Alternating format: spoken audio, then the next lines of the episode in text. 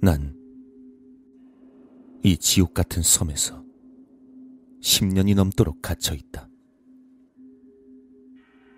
어떻게 이렇게 오랫동안 버틸 수 있었는지 나 자신조차 알 수 없다. 지금의 내 감각은 거의 마비된 듯 아무것도 느낄 수가 없다. 10여 년 전, 수많은 사람이 행복하게 살던 이 섬에 이상한 일이 생겼다. 나를 제외한 섬의 모든 것들이 그냥 멈춰버렸다.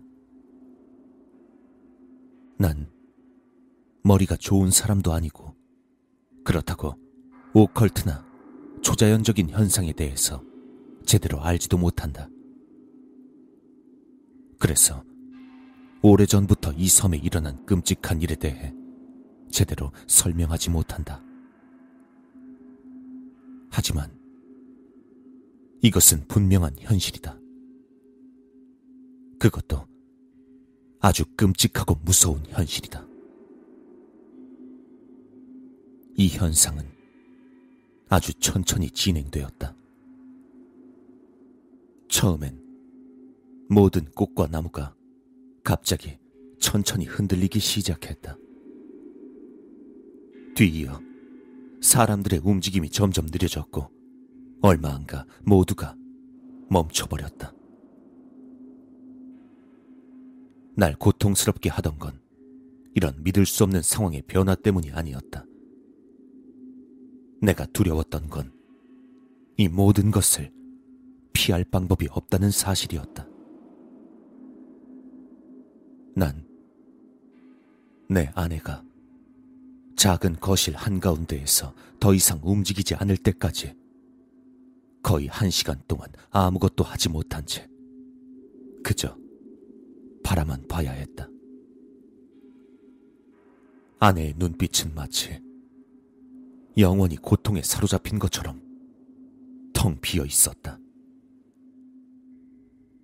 아침이 될 때마다 아내의 괴로운 표정을 보는 걸 더 이상 견딜 수가 없어서 난 아내의 얼굴 위에 하얀 천을 씌워놨다. 딸 개설이는 이제 들어 올리기 힘들 정도로 경직되어서 더 이상 침대로 데려갈 수 없었다. 그 아인 겨우 여섯 살이다. 고작 여섯 살밖에 안 되는 딸아이를 옮기지 못한다니. 이건 분명 뭔가 잘못되었다. 이 악몽과도 같은 지옥을 빠져나가려는 시도도 전부 헛수고였다. 섬을 나가려고 했지만 파도조차 멈춰 있었다. 결국 배를 띄워 이곳을 벗어나려는 내 노력은 전부 의미가 없어졌다. 유일하게 남아있던 비행기도 몇 년 전에 추락해 엄청난 재앙만 초래했을 뿐이었다. 전화를 해보려고도 했지만 죄다 불통이었다. 마치 내가 거는 모든 전화가 바로 끊기는 것처럼 끊임없이 삐 소리만 들릴 뿐이었다. 이해할 수 없는 비극에 난 살아남은 유일한 생존자로서 지금까지 10년을 혼자 지내왔다. 그래도 내가 희망을 얘기하는 건 모두들 아직 죽지 않았다고 믿고 있어서다.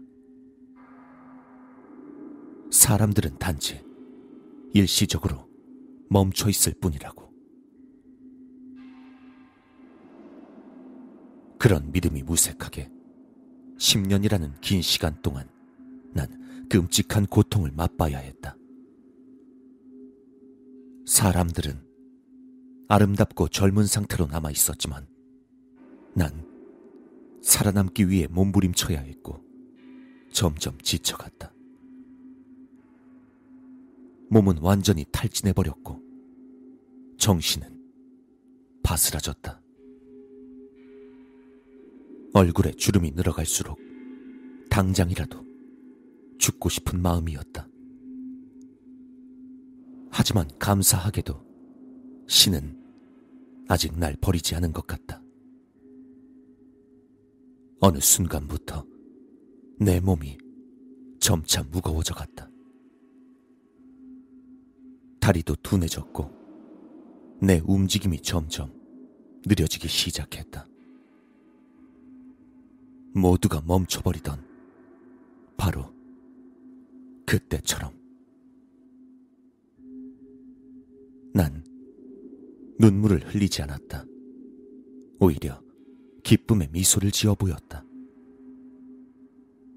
아내의 얼굴을 가린 천을 치워냈을 때 아내는 여전히 너무나도 아름다웠다. 내 몸은 이제 너무 뻣뻣해져서 이 펜을 쥐는 것조차 힘겹다. 드디어 이 멈춘 시간 속에서 벗어나 가족들과 만날 수 있다. 그렇게 생각한 내가 옆을 흘기 쳐다봤고 내 몸이 완전히 굳는 그 순간 아내의 눈이 깜빡였다.